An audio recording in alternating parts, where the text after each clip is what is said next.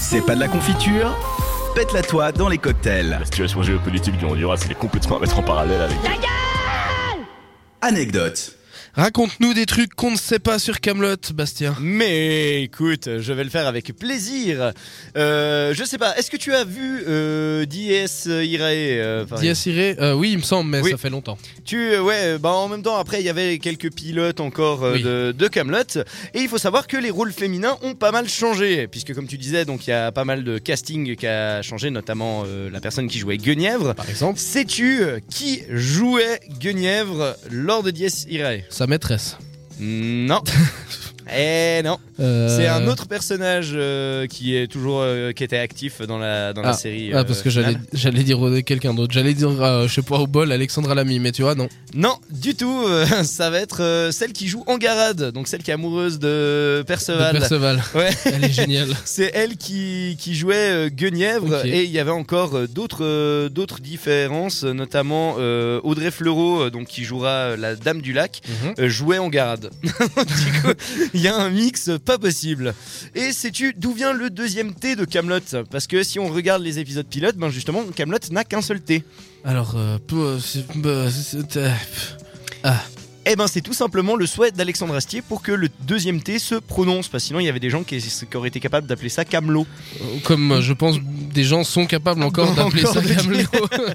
de dire Camelot. Donc comme tu l'as dit, ça, ça tu, le- tu le sais, euh, donc euh, c'est des mini-épisodes qui sont aussi chers qu'un téléfilm, Oui. puisque donc ça a été euh, filmé avec des caméras haute défi- définition, pardon, Sony HD Cam. Ah, S'il te plaît. euh, en grande partie à l'extérieur, ce qui explique donc un budget assez élevé puisque euh, ça s'élève à peu près à 2 millions d'euros, ce qui équivaut environ à 20 000 euros par épisode. Voilà, voilà, voilà. Donc ça, c'est assez, assez euh, barge quand même. Et on a parlé donc de la famille d'Alexandre Astier, puisque au final, il a épuisé énormément euh, d'acteurs. Oui. Mais sais-tu combien de personnes en tout dans la série euh, de, sont de la famille d'Alexandre Astier Même Genre- euh, les petites apparitions. J'ai envie de dire 8.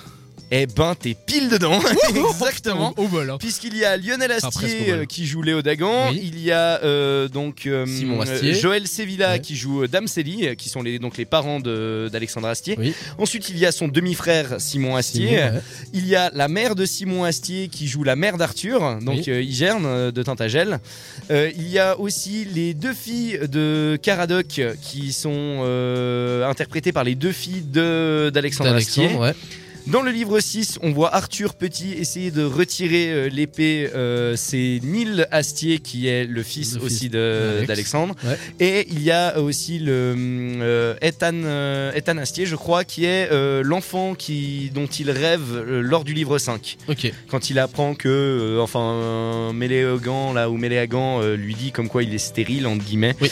Et euh, du coup, après, il bade et il voit justement ce- cet enfant. Ben, c'est aussi une personne de sa famille, ce qui monte le compte à 8. Bien joué. Eh ouais. Non, des Je- dieux, je- des non, des dieux. D'ailleurs, euh, parenthèse, Simon Astier, euh, j'adore cet acteur. Oui. Je trouve que il a, il a, il a, il a une capacité déjà dans Camelot d'être vraiment, vraiment bon. Et semble-t-il qu'en plus, il joue pas tant que ça, c'est-à-dire qu'il semble être pas mal comme il est dans la série, dans la réalité. Donc c'est assez fort. Ouais, et d'ailleurs, euh, tant qu'on en est à parler de jeux d'acteurs, il faut savoir que les, les acteurs de Camelot étaient souvent déstabilisés pendant le tournage, puisque Alexandre Astier mettait un point d'honneur à envoyer leur texte à la dernière minute. Ouais, ça Ce c'est qui une veut anecdote dire que, que, je au- connaissais. au, au final, au final, euh, la plupart des acteurs se disaient mais qu'est-ce qu'on joue là, qu'est-ce qui se passe Parce que Alexandre Astier il était là non mais tu me dis ça, tu dis ça comme ça.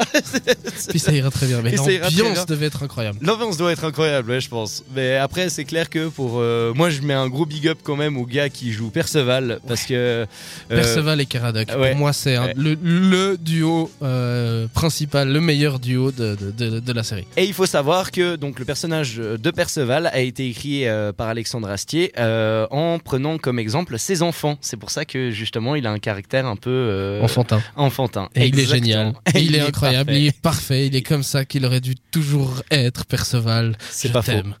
Ah, je- Pardon. Qu'est-ce C'est pas faux. que t'as pas compris Perceval. La pop culture, moins t'en as, plus tu l'étales.